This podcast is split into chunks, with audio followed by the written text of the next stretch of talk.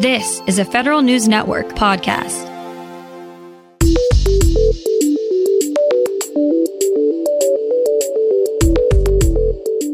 Coming up on today's Federal Newscast, a change in rules will let bargaining unit federal employees opt out of their union dues.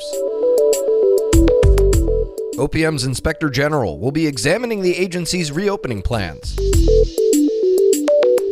Census data shows how hard veterans were hit from the 2008 recession. These stories and more in today's Federal Newscast.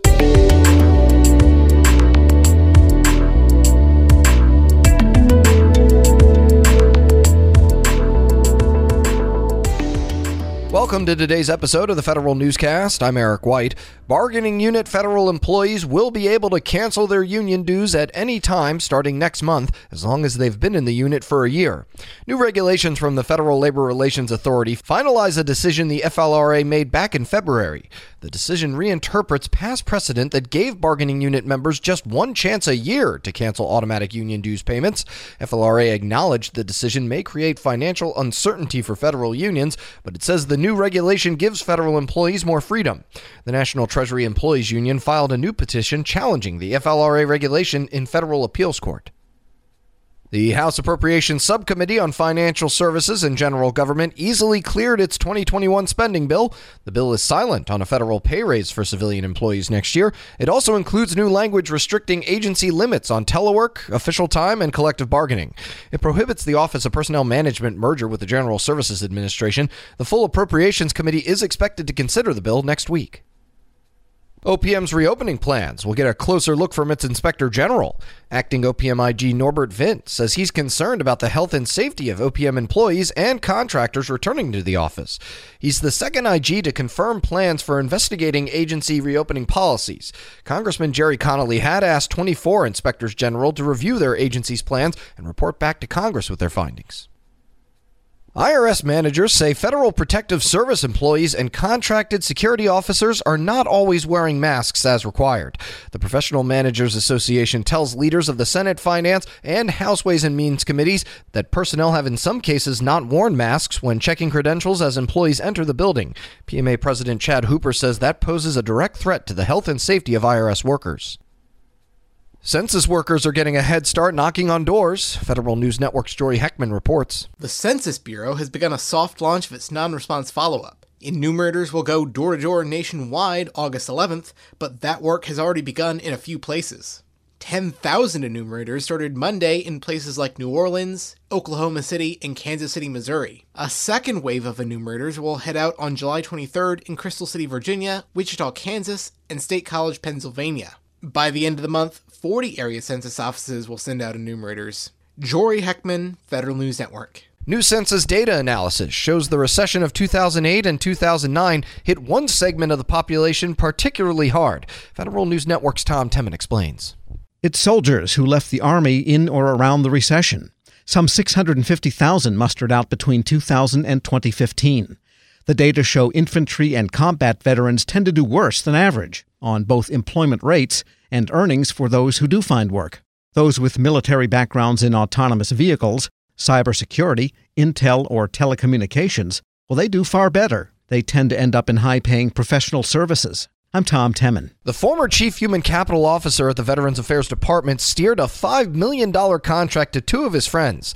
The VAIG says Peter Shelby violated ethics rules and abused his position when he directed his staff to arrange a contract for leadership and development training to go to a small business. Shelby happened to be friends with the small business owner. The IG says the contract resulted in complete waste. Shelby resigned back in 2018 after learning he'd been recommended for removal for reasons unrelated to the contract. A facility to specifically treat active duty service members with traumatic brain injuries and post traumatic stress opens at Eglin Air Force Base in Florida. Eglin was chosen as the site for the Intrepid Spirit Center since more than 18,500 active duty service members are based there and are frequently deployed to combat areas. The facility can administer care to 200 troops through its outpatient program. Plans are in place to accommodate 50 more service members in the near future.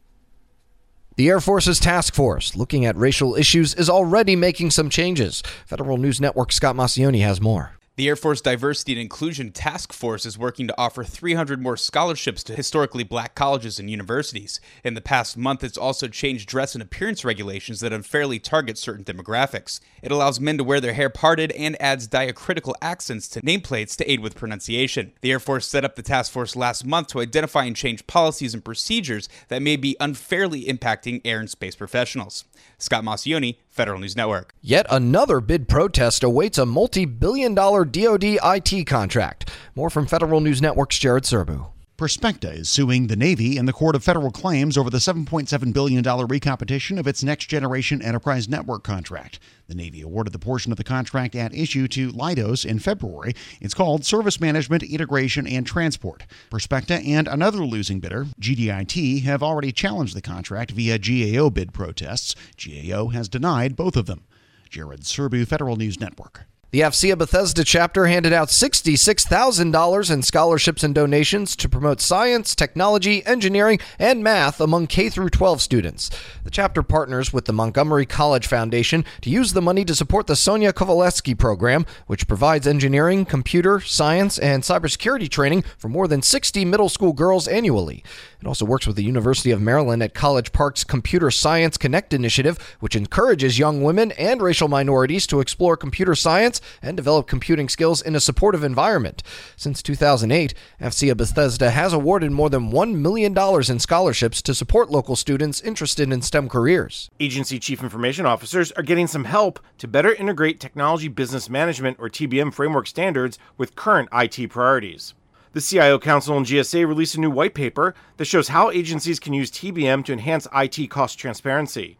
Agencies are required to implement TBM as part of their capital planning and investment control or CPIC processes.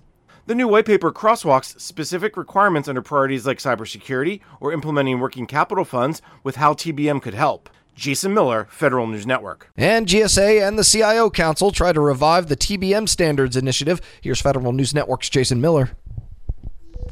You can find more information about these stories at federalnewsnetwork.com. Search Federal Newscast, subscribe to the Federal Newscast on Podcast One or Apple Podcasts, and stay up to date on your agency's response to the coronavirus with our coronavirus resource page. I'm Eric White.